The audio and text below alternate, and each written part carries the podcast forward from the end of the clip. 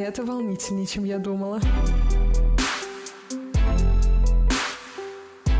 Боюсь представить, что это мой подкаст. Давно не слышались? Здравствуй. Меня зовут Юль Калинкина, и мы с тобой на одной волне. Ведь ты слушаешь «Боюсь представить». Подкаст для тех, кому страшно выходить из зоны комфорта, а тех, кто вышел и не пожалел. Еще 50 лет назад было сложно представить, что 47% россиян будет работать далеко не по своей специальности. Новое время, новые правила, гибкость, смелость позволяют нам, молодым людям, найти дело по душе, сменив несколько направлений деятельности. Но начинать путь в новом направлении поиска бывает страшно. Тема этого выпуска «Боюсь представить себя в новой сфере». Сегодня мы поговорим о твоих и наших страхах перед началом пути в новом неизведанном направлении. Новые идеи для реализации, новое место работы, проект в сфере, в которой ты никогда себя не пробовал, или, может быть, новая профессия?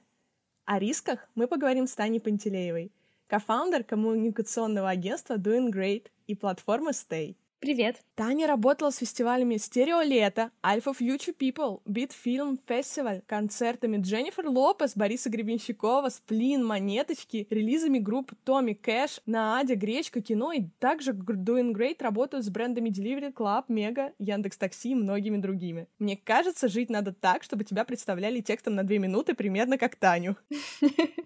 Тань, привет! Со своей подругой Катей вы же создали коммуникационное агентство и сделали свой первый фестиваль Скандинавия Фест, когда вам было всего лишь по 18-19 лет, и никакого специфического опыта за вашей спиной не было. Расскажи, как вы начинали, как вы решились на это? Вообще, довольно странная история. Мы с Катей познакомились, получается, в 17 и 18 лет, или 16-17, в общем, что-то в таком возрасте. А в школе мы учились в 11 классе вместе при журфаке из ПБГУ в Петербурге. Я тогда только переехала в Петербург, и, в общем, общем, мы тогда там познакомились, потом поступали на журфаки, э, устроились... Вначале устроилась я в Кудагоу в редакцию, редактором раздела «Город», потом устроилась туда Катя, и Катя занималась редактором, а была редактором раздела «Дети». Вот, мы какое-то время там работали, дружили, общались, все такое, и в какой-то момент нас сократили, сократили почти всю редакцию, кажется, и, в общем, э, мы искали параллельно какую-то новую работу. В один день, в осенний, наверное, такой, как сейчас примерно у нас, э, мы сидели сидели в кофейне а, на набережной фонтанки. Просто сидели, ничего не делали, кажется, пили кофе, наверное, и услышали разговор за соседним столиком о том, что две девушки делают э, фестиваль свой, эко, эко-кино, я не помню даже уже, как он называется, и мы сидели и послушали разговор, и подумали, о, прикольно, мы тоже хотим фестиваль, и вот мы придумали фестиваль. Потом мы уже узнали, кто это, это Наташа Франкель, она делает Sold Out Kung и другие разные проекты, а мы уже сейчас знакомы. В общем, вот так мы, так все началось. И фестиваль мы тогда придумали в ноябре, кажется, вот примерно, и в декабре, по-моему, он был. Ну, я уже не помню, если честно, это было так давно, что уже даже не помню даты. Но иногда Facebook или ВК подкидывает, там, типа, пять лет назад это было. Так и сделали. С ума сойти. Но это же очень страшно в 19-18 лет просто взять и начать свое. Ведь есть в обществе куча предрассудков, которые на самом деле мешают. Все постоянно считают, что ты недостаточно опытен, недостаточно взрослый, недостаточно достаточно подставить любое прилагательное, и в целом ты попадешь. Вы сталкивались с этими предрассудками, и вообще сложно было с этим? На самом деле, как будто бы не особо, потому что, наверное, мы были смелее, возможно, чем даже сейчас. А, мы прям очень хотели сделать фестиваль, очень сильно верили в идею, даже как-то, мне кажется, возможно, нездорово сильно в нее верили.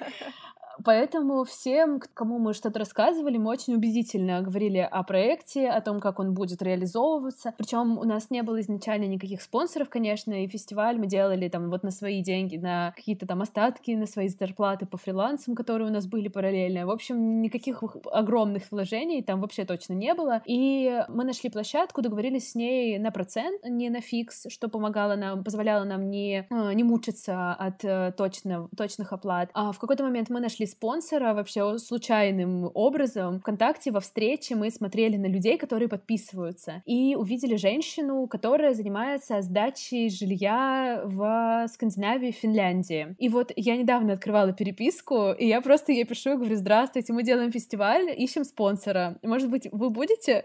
И она сказала, ладно.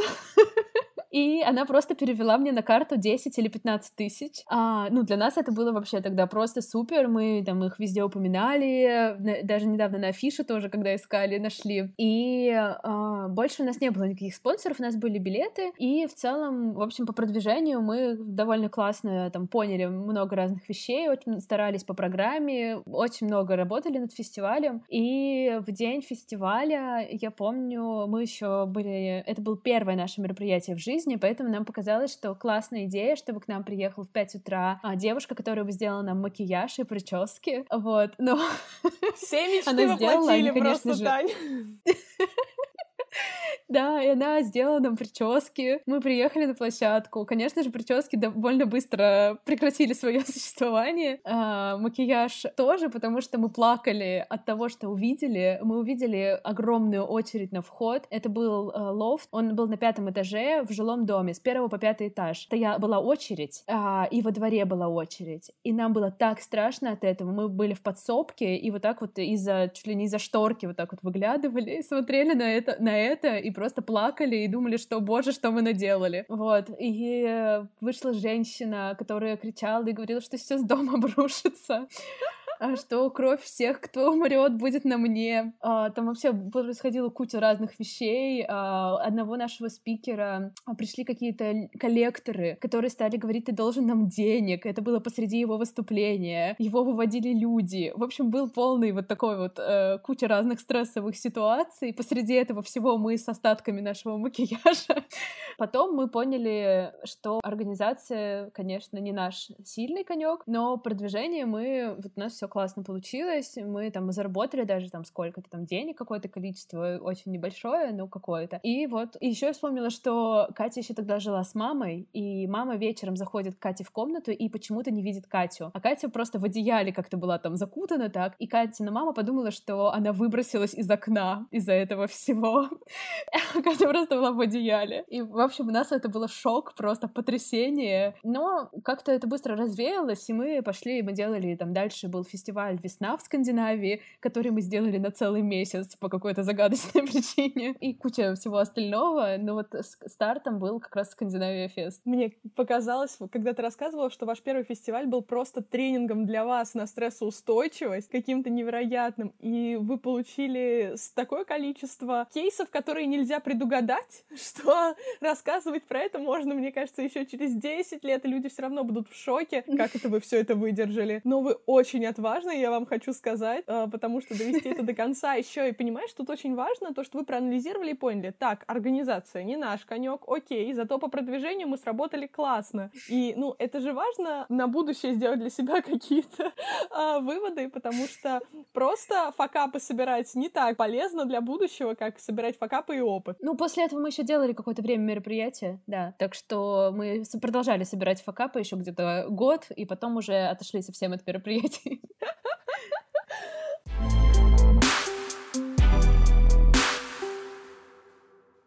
ребята, с которыми я общалась, которые переживают э, на тему того, что хотят создавать что-то новое, но у них пока как-то и опыта нет, и как-то ресурсов не особо нет. Они говорят о том, что им очень хотелось бы иметь вокруг тех самых людей, с которыми можно и бизнес начать, и стартап запустить, и компанию, и все на свете. И здесь включается вообще самый частый, мне кажется, вот этот э, предрассудок или стереотип о том, что с друзьями работать не стоит. Вы с Катей подруги. Как ты поняла, что Катя тот самый человек, с которым вы можете потянуть вместе агентство, фестиваль. Как тебе вообще работать с другом? Вообще не было, ну то есть самый класс, что это все случилось само по себе, и что не было такого, что мы размещали, не знаю, я размещала на HeadHunter, там, ищу партнеров бизнес. Ну, ничего такого не было. Скорее, это просто случилось само, и мне кажется, что вот этот плюс как раз начинать в очень молодом возрасте, что когда тебе это больше не интересно не с точки зрения там за заработка, бизнеса, там еще чего-то, а просто потому что классно, интересно попробовать. Мы вообще не ждали ничего. Мы просто хотели, вот придумали, хотели реализовать. Потом придумали что-то еще, такие, ну ладно, здорово, сделаем еще. Вот за это время, ну то есть, когда мы открывали агентство, не стоял вопрос там, как мы будем с тобой вместе э, делить деньги или там еще что-то, а был просто что, как мы назовем агентство, как там, вот какие-то такие вопросы. Не знаю, не было ни разу, мне кажется, что, ну, по крайней мере, я точно, надеюсь, что Катя тоже нет, у меня не было такого, что фу, зачем я согласилась, что за бред с тобой работать. Скорее, наоборот, это супер комфортно и легко, потому что мне не надо узнавать какого-то вообще незнакомого человека заново. У меня вот, ну, я знаю, что я с этим человеком дружу, и знаю, что он, ну, вот мы дружим, у меня все с этим супер. Соответственно, вот мы начали делать проект, тоже все классно, мы разговариваем на рабочие дела и не только на рабочие дела, и все с этим в порядке, и мне кажется, ни разу такого не было. Но были моменты, конечно, всяких других проблем э, с другими людьми, там, не знаю, с подрядчиками, вот как раз был тоже первый, самый обидный опыт, наверное, вот в, в тот же год мы делали фестиваль, концерты у Маяка в Ленинградской области, есть очень классное, красивое место, Синовецкий маяк, и мы придумали там делать концерты на части песочной, вот у Ладоги. Там все было очень сложно, конечно же, вот, но у нас был партнер, технический директор. В процессе мы поняли, что он украл у нас 5000 рублей. И для нас это был так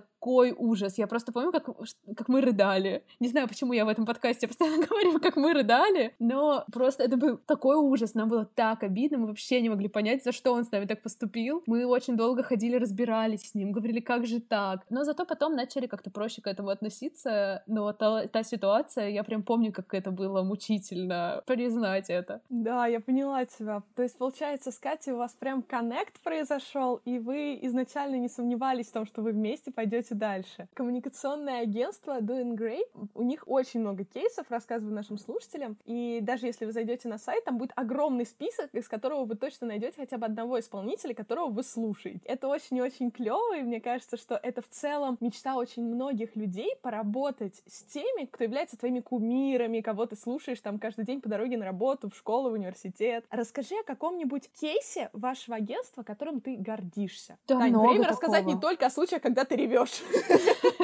Наконец-то. Да много, на самом деле, классного, что мы делали. Мне нравится, почему-то вспомнила сейчас на прошлый Новый год, а, мы придумали сделать футболки а, «Давайте после праздников», наш мерч новогодний, который мы придумали, по-моему, это был 26 декабря, и мы такие, о, прикольно, надо сделать мерч, осталось 4 дня до Нового года, там 5 дней, э, самое время озадачиться этим вопросом. И причем изначально это было, мы подумали, о, может, сделаем стикер-пак, потом подумали, что это как-то мелко, можно уж лучше сделать партию футболок и продавать ее. Очень классно, мне кажется, что все вышло, и были классные публикации в медиа, а, там, на афише, на главной мы какое-то время висели, и куча людей купили этот мерч, до сих пор пишут, когда будет новый, предлагают сделать, давайте после второй волны э, мерч, но мы решили как-то не касаться этой темы. Да, много. С Дженнифер Лопес в прошлом году было очень круто, когда мы придумали сделать для ее концерта. Делали надпись на э, отеле Азимут, выключили свет в окнах таким образом, что сложилось э, из включенных окон сложилась надпись It's My Party. Это название тура. И это было тоже очень круто. И отдельно, как это все реализовывалось, нам казалось, что это все очень легко, классно, просто, без проблем. Мы просто придем пофоткаться, а пришли, и вот пиарщица Азимута бегала и просила людей выключать свет или включать, потому что не существуют кнопки, которые которая позволяет выключить все, что захочешь, и там, не знаю, собрать сердечко из окон. Увы. Здорово. И что интересно, вы ведь не остановились на достигнутом, и вы открыли еще и образовательное направление своего агентства Doing Great Academy. Как вы вообще врывались в рынок образовательных услуг? Потому что он сейчас действительно, мне кажется, очень наполненный, очень разнообразный. Сейчас курсы, интенсивы, лекции, мастер-классы предлагают буквально на каждом шагу. Как вы вообще это, на это пошли и почему, и каково вам было осваиваться в новом направлении? Да, классно, и мы все хотели рассказать о том, что мы делаем, благодаря тому, что вот у нас есть э, свой такой определенный подход, особенно для мероприятия это актуально. Мало кто в мероприятиях практикует э, какие-то креативные решения и использование какого-то креатива, поэтому нас давно спрашивали, если у нас что-то такое, когда-то звали там на консультации или какие-то лекции. Э, вот у нас был большой курс э, осенью, когда получается, что почти все в агентстве как-то были задействованы в его создании. Ну и потом уже, получается, делали еще пару раз, повторили. Э, в онлайне был один именно по инфоповодам, были с масками в Инстаграме. В общем, тут скорее нам было очень интересно поделиться опытом. Не было задачи запустить что-то вообще невероятное прямо каждую неделю это делать, а скорее просто хотелось поделиться опытом. Ну и, конечно, мы будем повторять э, курс, когда станет поспокойнее с э, коронавирусом. Очень часто от гостей подкаста слышу о том, что не обязательно делать что-то невероятное, когда вы только начинаете свои шаги в новой сфере. Иногда нужно сделать что-то простое, понятное, нужное людям, чтобы увидеть как минимум фидбэк. Мне кажется, для вас было важно пообщаться с первыми студентами, которые к вам пришли, и вообще понять, от чего они ждут, и ради чего они пришли, и какие, и чем вы мож, можете быть им полезны. Будем считать э, степень многозадачности Тани и Кати. И получается, еще одно ваше да. направление — это музыкальный менеджмент, да? Это менеджмент артистов. У вас тоже не было этого на старт, и вы этому как-то специально не учились, я правильно понимаю? Ну да, да, это жизнь нас заставила. Скорее, мы, наверное, мы думали про менеджмент, нам было, в принципе, всегда это интересно. У нас был такой опыт э, в самом начале тоже. Нам очень сильно понравилась группа норвежская Касса Мурила в Ютубе. Просто смотрели скандинавские разные группы, и вот увидели ребят, нам они очень понравились. И мы подумали, было бы классно сделать им концерт, привести их в Россию, и написали им, они очень быстро ответили и согласились приехать. Тогда мы выиграли грант норвежского консульства на их привоз, и вот сделали их концерт концерт в Петербурге и очень сильно загорелись тем, чтобы продвигать их музыку в России. А сделали потом еще раз второй им концерт, второй раз их привезли, сделали там кучу всего, сделали концерт у Маяка, а, сделали хаус пати тур. Это когда а, артисты играют за ночь в трех-четырех разных квартирах. Это выигр... там выбиралось с помощью репостов, по-моему. В общем, очень много всего мы делали. И вот тогда менеджмент мы посмотрели на это со стороны именно с точки зрения организации процесса музыкантов. Вот, потом мы приезжали к ним в Норвегию, вот, потом как-то, потом подписали договор э, на то, что мы их представляем в России, но дальше что-то как-то все не пошло, мы увлеклись агентством, у нас только начинала именно вот часть агентская бурлить, и, в общем, это как-то все чуть-чуть потухло. И вот, получается, полтора или два года назад а, нам написал Илья Барами из группы Айгел. Мы предложили, и он предложил нам а, помочь с менеджментом, они искали директора группы, и мы подумали, что было бы круто попробовать, и вот мы попробовали, и все классно. Иногда, конечно, сложно, как и с любыми делами. И после этого у нас еще есть э, группа «Олигарх», директор всего. А, вот, получается, три артиста, менеджментом которых мы постоянно занимаемся. Это классно, это не связано с основной деятельностью, скорее как дополнительное. Я тебя слушаю и прихожу к выводу того, что очень важно попробовать. Просто взять и попробовать. Или вас жизнь дальше научит, или вы поймете, что, ну, это не ваше, и надо искать дальше. И это на самом деле Точно. очень крутой, да, и практика применимый совет. Если тебе что-то хочется, да попробуй, ты ничего не потеряешь от этого. Люди очень и очень переживают, что они потратят много времени и сил, а потом э, у них что-то не получится. Так вот, мне кажется, что такие ребята в этом процессе получают знания, знания о себе, а какой я в этой сфере, какой я вот в таких ситуациях, на что я способен, а на что нет. Да, точно. Прямо это самое, самое простое, просто начать, и дальше будет все понятно. Правда, да. Всем, конечно, дико сложно выходить из зоны комфорта, потому что когда ты ты не на сто процентов уверен, это всегда выход из зоны комфорта, потому что ты не можешь обещать и сказать, ой, меня ждет стопроцентный успех в том, что бы я ни начал. И поэтому самое главное начать, сделать шаг и понять, что у тебя есть шанс на то, что все получится, у тебя есть шанс на то, что все не получится. И только ты можешь понять, как, как это будет.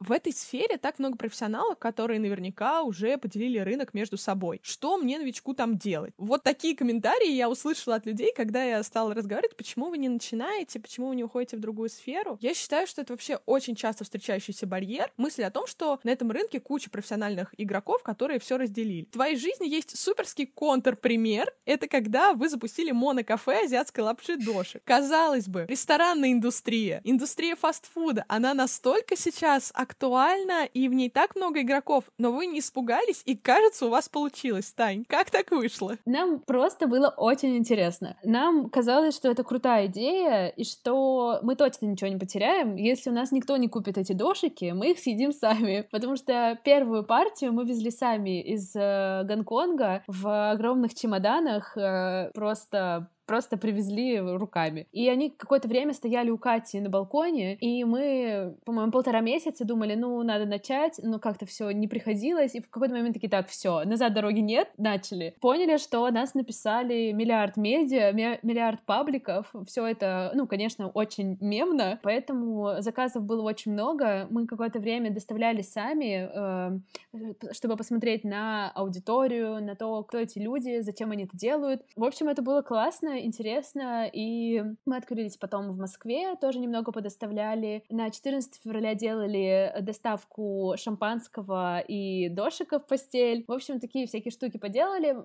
Потом начался летний сезон. У нас летний сезон обычно очень-очень такой горящий из-за фестивалей, из-за кучи концертов. И мы поняли, что дошик уходит на, а, на каникулы. И, в общем, он на каникулах. Мы все свои задачи, мне кажется, выполнили. Просто посмотрели, как это работает, поняли там всякие разные штуки, штуки, и когда как раз мы запускали, мы ничего не считали, это был просто такой вот проект, мы купили дошики в Гонконге на какую-то сумму, не знаю, там, на сколько, может, на 10 тысяч рублей, может, там, побольше, чуть-чуть поменьше, и не считали ни вложения, ничего, потом в какой-то момент мы посчитали и поняли, что мы зарабатывали 3 рубля на одной доставке, а, пытались что-то поменять, ну, в общем, это был проект не про то, чтобы заработать, а просто попробовать, посмотреть, э, рассказать об агентстве, это тоже способ продвижения движения. Я, кстати, часто встречаю кейсы, в которых э, ребята работают именно не на заработок, а ради идей, и получается достаточно неплохо, и уже потом, если идея заходит, они думают, а как начать на этом зарабатывать. И мне кажется, что такой подход не только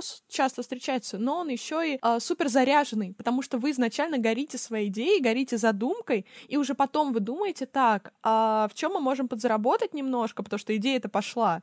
Поэтому, если вдруг кто-то находится сейчас на периоде э, блин, кажется, заработать и этим не получится, но я хочу попробовать, это не должно вас останавливать. Не все в мире определяют деньги, правда. Всегда перед подкастом провожу фокус-группы, чтобы узнать, что слушатели вообще думают, какие у них есть э, страхи, какие у них есть переживания. И они рассказали, что им страшно брать ответственность перед клиентами или перед начальством за что-то, в чем у них еще нет достаточно опыта. Было ли тебе страшно в какой-то момент? Были у тебя похожие переживания? Да, и скорее это было так, что мы брали, чуть-чуть у нас была всегда такая логика, что мы вначале возьмем и поймем в процессе, можем мы или нет. Это немного опасно, потому что в процессе может оказаться, что это невозможно. Но в самом, на самом старте это нам очень помогло, потому что у нас сложилась такая репутация дерзких, э, внезапных, там, вот такого, э, людей, которые возьмут и все сделают, все будет супер. Понятно, что, конечно же, не всегда все было супер, и с точки зрения ответственности ответственности у нас была смешная, но тогда больная, ну, больная история. Мы, в общем, у нас был один клиент, и мы делали им мероприятие в баре. И в какой-то момент подвернулась возможность поехать в отпуск. И мы поехали. И, в общем, мы едем на яхте в Египте, у нас все очень классно. Яхта, море, там, ну, в общем, все очень здорово. И среди всего этого звонит телефон. И я вижу, что это вот этот человек, клиент наш. И я думаю, ну все. И я беру трубку, и он говорит, а вы где? У нас мероприятие сейчас. И мы с Катей просто переглядываемся, и я даже не знаю, сказали ли мы, что мы на яхте в Египте, но вот этот момент, он был такой, мы поняли про ответственность, мне кажется, в этот момент очень многое. А, ну, у нас была э, волонтер, которая нам помогала на том мероприятии, и она приехала. Но для того клиента это был шок. Вообще невозможно. Ну, то есть было сов... не совпадение ожиданий реальности. Там у него ожидание, что мы на его мероприятии там что-то делаем сами, там существуем на нем, а мы на яхте тусуемся. И вот тогда, наверное, про клиентское, ну, вот какой-то подход к клиенту, про то, что ты говоришь до того, как что-то происходит, что сейчас что-то будет. Даже если я сейчас уеду на яхте вдаль, я скажу, что я уезжаю на яхте вдаль, не теряйте меня, не переживайте, я вернусь, все будет в порядке. Ну, и такие э, штуки были, мы, ну, с той поры довольно трепетно относимся к коммуникации и стараемся не уезжать на яхте вдаль, по крайней мере, слишком на, на долгий период. Да, я понимаю тебя, и получается, что вы набили эти шишки, и после этого так не делали. Ну, а... пытались, по крайней мере. Пытались, по крайней мере. Но мне кажется, это вообще очень частая система с тем, что, ой, кажется, меня нигде не берут без опыта, но чтобы мне получить опыт, надо куда-то пойти. И это замкнутый круг, когда ребята не могут начать, потому что им нужен опыт для старта, а этот опыт им получить негде. Может быть, ты была в своем карьерном пути на таком этапе, и ты можешь что-то посоветовать и рассказать? Мне кажется, самое простое просто очень четко давать понять, что даже если нет опыта, это вообще не проблема проблема, и есть классная возможность, и есть желание все сделать супер. Э, с ребятами, которые у нас работают, у нас не, ну, то есть в самом начале у нас не работали, не приходили люди с каким-то невероятным опытом. Были ребята, которые были просто вообще действительно без опыта, и они просто делали какое-то классное там творческое задание, какое-то мотивационное письмо, где мы понимали, что все будет здорово, потому что они очень хотят. В таком случае, мне кажется, там 90% это реально желание того, что, ну, что-то сделать. Например, если говорят, что там нет опыта, но там в случае с мероприятиями это очень легко исправить, потому что можно сделать маленькое мероприятие, не знаю, в каком-то локальном кафе около дома, предложить им сделать, не знаю, маленький концертик, то это уже что-то есть. И это не просто мероприятие там клиента или по работе, а то, что это ты вообще сам пошел, договорился, это еще ценнее, потому что вот люди со своим проектом, мне кажется, они а, иногда чуть более замотивированы, потому что знают, что бывает, если твое мероприятие проваливается, если туда не продаются билеты, если, ну, куча подводных камней, которые бывают. Вот в случае там, с мероприятиями это легко исправить. Да и в, в остальных случаях есть куча стажировок, есть куча телеграм-каналов. Высокий шанс, что все будет супер. Личная ответственность решает, когда ты понимаешь на себе, э, что зависит от твоих конкретных действий, как ты лично можешь привлечь 100 человек или сделать так, что эти 100 человек к тебе больше никогда не придут, ты начинаешь, мне кажется, задумываться, именно в этот момент получаешь тот самый опыт, который ты не получишь в курсах или сидя в университете. Это именно то, что надо идти и делать. Да, Еще да, очень точно. часто слышу в последнее время такую версию от работодателей о том, что иногда дерзкий новичок круче профессионала, потому что у новичков очень часто есть такая смелость идей, такой полет фантазий, что это правда в разы круче. Поэтому здорово слышать от тебя, как от работодателя, что да, вы тоже смотрели там на мотивационные письма, тестовые задания и смотрели о настрое человека, вообще о том, что он уже повидал и какие у него настроения на будущее. Да, и мне кажется, что еще классно, что когда это какой-то новичок, то нет как раз вот этих ограничений, которые включаются. Там, например, не знаю, начиная от медиа, например, я могу сказать, что вот эта медиа точно не будет об этом писать, точно не будет делать такой спецпроект, этот э, блогер точно не будет, а когда как бы нет еще вот этого ощущения, что тебе сейчас откажут, то мне кажется, что да ладно, можно написать и узнать. Нет, нет, ладно, ничего страшного не произойдет. И как раз вот в случае там с профессионалами классно, что есть крутой опыт, это точно здорово и супер, но иногда бывает такое, что вот этот пессимизм, который часто проявляется с годами, он немного мешает. А в случае с новичком тут нет э, каких-то преград, и поэтому возможно как-то проскочить э, в, между пессимизмом этого человека и сделать все супер.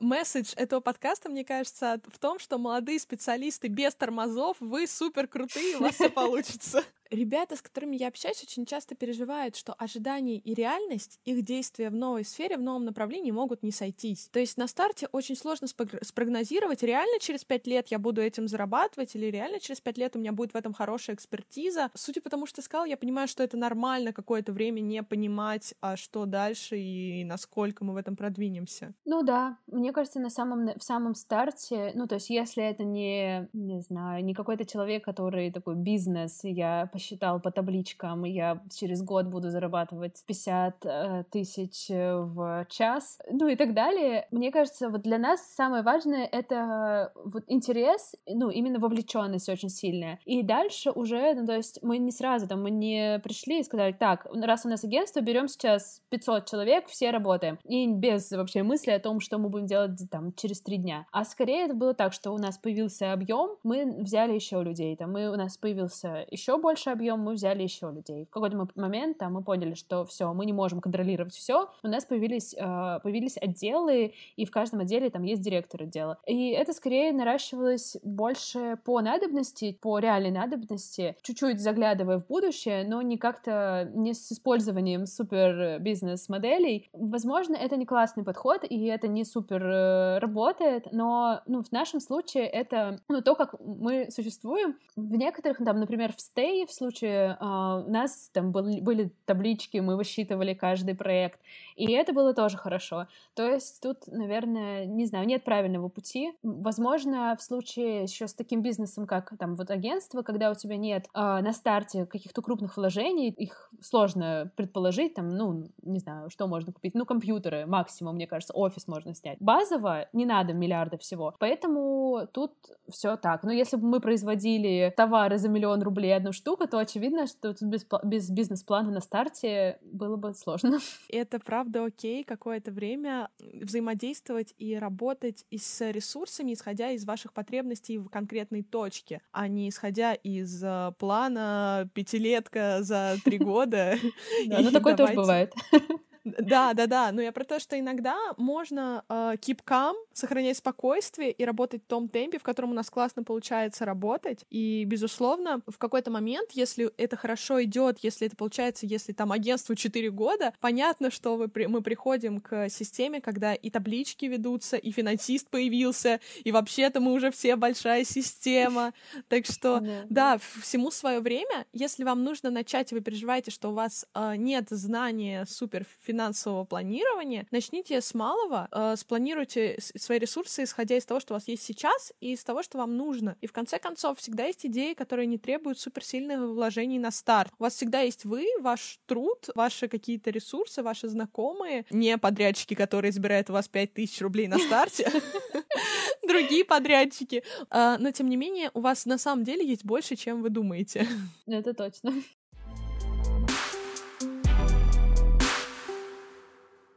Ты рассказывала о мероприятиях, которые, э, ну, не все из которых получились. В эти моменты был, было ли у тебя ощущение «хочу все бросить, блин, зачем я потратила на это время, черт? Бывают ли такие мысли, честно? Был один раз, когда такое было. Это было не мероприятие, мы уже не делали мероприятия свои. Был очень жесткий момент, когда мы с Катей узнали очень неприятные факты. Это был просто полный кошмар. Я помню, как мы рыдали, конечно же. Фраза а. выпуска «Мы рыдали», выведу в тизер. Да-да-да. Мы прям были в ужасном ужасе. Мы сняли зачем-то хостел в, в центре города. Мы не хотели ехать домой. Сняли, у нас там было очень мало денег, мы сняли хостел за 400 рублей, пошли туда из офиса, сели и рыдали. И думали о том, что у нас был листочек, и мы на нем э, писали, так, э, кому какие проекты мы отдадим из наших знакомых и уедем в Грузию жить. Вот такой был план. Не помню, почему он не реализовал. Ну, точнее, он через э, один день где-то потерял актуальность, когда мы отошли от этого всего, поняли, что все нормально, все будет хорошо, там, мы справимся, и вот такого больше не было. И вот был вот этот момент, он был ужасный, но он помог как-то дальше, то есть все шутят про нервную систему организаторов, это не, не совсем наша, но, в общем, что ты один раз у тебя было так плохо, в какой-то момент тебе стало еще хуже, но зато то, что было до этого, тебя уже не волнует. Ну, то есть ситуация ситуации, э, там, шторм 10 баллов, там, поэтому, если ты пережил, то э, шторм в 5 баллов, ты такой, а, без разницы, лежу, все в порядке. И вот тогда, наверное, был такой случай, когда это была максимальная вообще неприятная ситуация, и мы ее пережили, и после этого такого никогда не было. Скорее, когда есть какие-то сложности, мы думаем, так, ну все, все будет нормально, придумываем какие-то варианты, успокаиваем друг друга, и тут как раз вот плюс того, что там, это бизнес на двоих, потому что можно написать, что капец, капец, я так переживаю, сейчас все будет плохо. Иногда бывает, что мы обе начинаем говорить капец, капец, капец и доводим друг друга до высокой степени тревожности. Но бывает, когда наоборот, я очень расслаблена, и Катя говорит ужас. И я говорю, да ладно, все будет нормально. Там, и мы начинаем как-то вот этими фактами друг друга уравновешивать, и все становится нормально. Поэтому даже не знаю, наверное, надо быть к этому готовыми, но сложно пред, пред, предположить и составить по пунктам, что может быть. Хотя вот в психологии же говорят, что нужно довести там э, ситуацию до самого тяжелой, до самого критической ужаса. точки. Угу. Да, да, до критической точки. Вот возможно подумать, так, если все вообще все плохо, то вот что я делаю? Ну, вот мы едем в Грузию, если что. Все, Тань, если теперь в твоем инстаграме мы видим, что ты в Грузии, мы не думаем, что ты отдыхаешь, мы думаем, что все плохо и надо тебя спасать. Ну и так как тема нашего выпуска «Боюсь представить себя в новой сфере», есть ли у тебя такие сферы на будущее, какие-то планы, направления, куда, где ты еще хотела бы себя попробовать? Ой, да, посто... миллиард. Очень хочется много всяких штук. Сейчас мы собираемся открывать лейбл. Это то, чем мы до этого не занимались. Очень хочется попробовать, посмотреть, что мы сможем с этим делать. Ну и помимо агентских каких-то, там, всегда хотелось открыть какой-нибудь книжный магазин с кофейней. Ну, какие-то такие э, физические проекты, которые вот прям можно потрогать, сходить, и чтобы, были на, э, чтобы он был там мой или наш с Катей. Но это скорее, наверное, когда-то позже, но хотелось бы, конечно. Ой, это очень клево, это звучит как очень такие теплые мечты. Вообще замечательно, что ты открыта к этим новым сферам, и это очень здорово, правда. Люди, которые работают долгое время, которых есть какая-то экспертиза и опыт, им обычно очень страшно уходить и перечеркивать. Тут у студентов есть определенное преимущество того, что они только в начале, им, ну, терять особо нечего. А вот что мы можем вообще сказать и посоветовать людям, которые там уже несколько лет работают в определенной сфере, понимают, что они там, например, больше не хотят заниматься финансами и хотят попробовать себя в музыкальном продюсировании. Очень страшно вот так радикально все менять. Какие, какие, может быть, напутствия, советы, истории мы можем им рассказать, чтобы им стало чуть спокойнее, потому что лично я убеждена, что нужно действовать так, как требует душа, и ты не сможешь просидеть на этой работе еще пять лет, если тебе уже сейчас плохо, и в целом, ну, ты можешь попробовать себя в том, чего сердце просит. Возможно, оно не просто так тебе об этом говорит. Ну, у нас была история, когда, например, у нас э, работала коллега в SMM-отделе, и она поняла, что ей не очень хочется больше заниматься именно SMM, а ей нравится больше взаимодействие с людьми, какие-то функции HR она хотела бы выполнять. И вот тогда мы договорились, что она будет э, этим заниматься, и все было супер. Ну, то есть не обязательно при этом уйти из компании. Если компания может предложить какие-то другие эм, Альтернативы? Да, альтернативы внутри, то это здорово. Если тебе нравится в компании, то все супер, ты как бы меняешь. И причем у нас такое было несколько раз. С этим все ок, мы рады, когда так происходит. И если у нас есть возможность э, сделать так, чтобы человеку было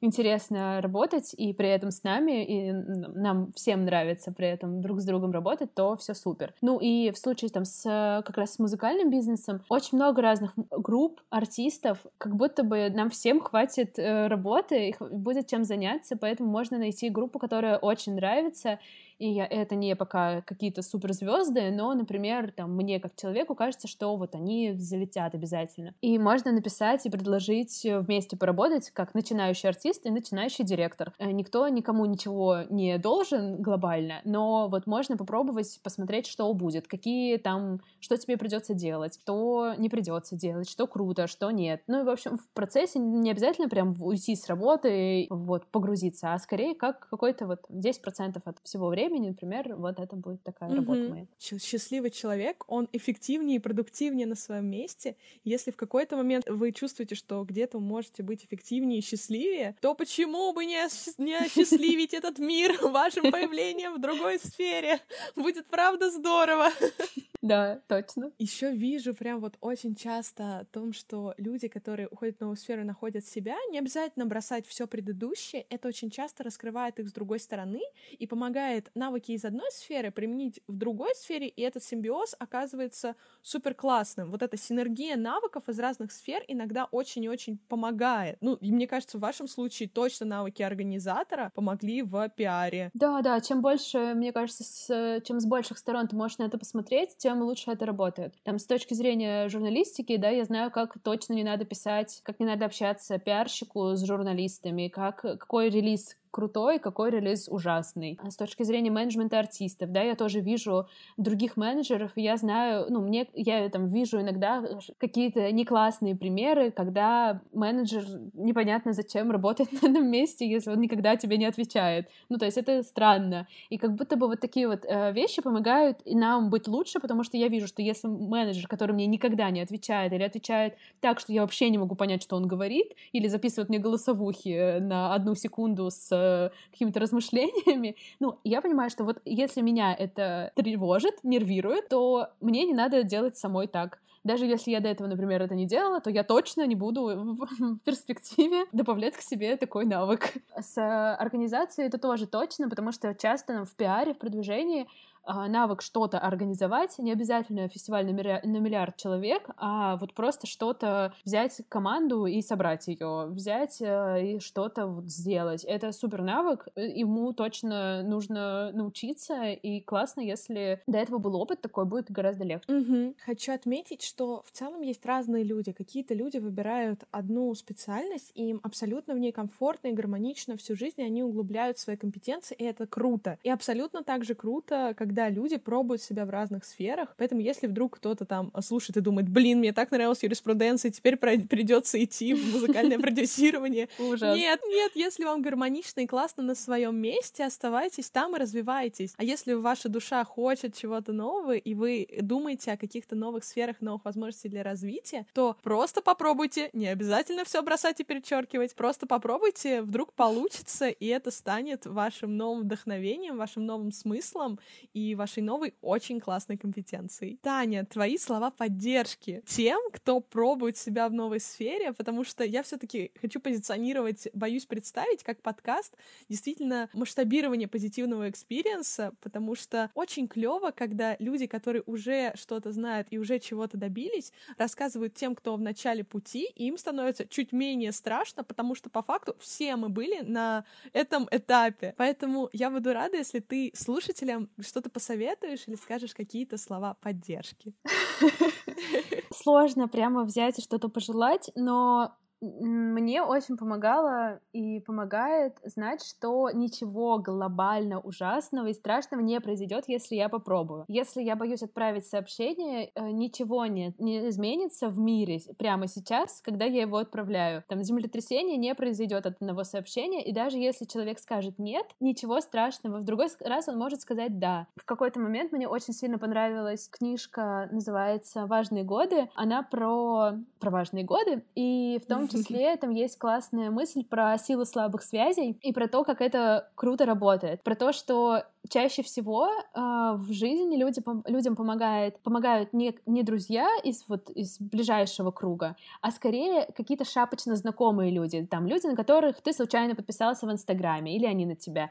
В Фейсбуке какие-то люди, которые тебе там э, лайкнули когда-то. Вот это очень классно, и вот как раз эта возможность, которую очень легко использовать. Там добавить людей в Фейсбуке в друзья, это очень легко. Написать им там, вот привет, я делаю такое-то, такое-то, э, если что, вот я здесь, э, зовите. Это очень легко, ничего не порушится, и какой-то такой маленький шажочек, который позволяет немножко двигаться. И вот мне кажется, что это классная возможность, которую здорово использовать. Да, я присоединяюсь к тайному совету, и вообще еще очень клево рассказывать, когда тебя просят рассказать что-то о себе, когда ты знакомишься с новыми людьми, чем ты занимаешься сейчас и в чем ты хотел бы себя попробовать, потому что потом, когда у этих людей на горизонте появится примерно такой проект, в котором нужна помощь, они могут вспомнить о тебе и просто тебя позвать. У меня было такое, э, когда я в самолете летела с женщиной в соседних креслах и разговаривала, что я развиваюсь в пиаре, и она такая, о, моя знакомая делает классный музыкальный проект, фестиваль, и ей нужен э, пиарщик, но она пока не тянет полноценного пиарщика, поэтому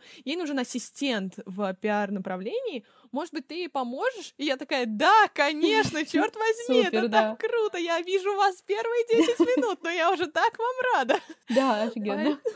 Поэтому рассказывайте, чем вы занимаетесь, рассказывайте, чем вы хотели бы заниматься, не бойтесь представить себя в новой сфере, потому что все абсолютно реально, все абсолютно в ваших руках. Ничего страшного действительно не произойдет, если вы просто попробуете. В худшем случае у вас не получится, и вам придется искать что-то новое. В лучшем случае у вас получится, и у вас появится еще одна сфера направления в жизни. Спасибо большое, Таня, за этот честный разговор. Спасибо, Спасибо вам, что дослушали до конца. И надеюсь, теперь вам будет легче представить себя в новой сфере и выйти из зоны комфорта. Подписывайтесь на подкаст в своем приложении для подкастов и оставляйте там отзывы и звездочки. В моем инстаграме, как всегда, вы можете написать фидбэк и предложить актуальную, на ваш взгляд, тему и гостя для выпуска. Подписывайтесь, чтобы ничего не пропустить. Тани на контакты оставлю в описании. Спасибо, скоро услышимся!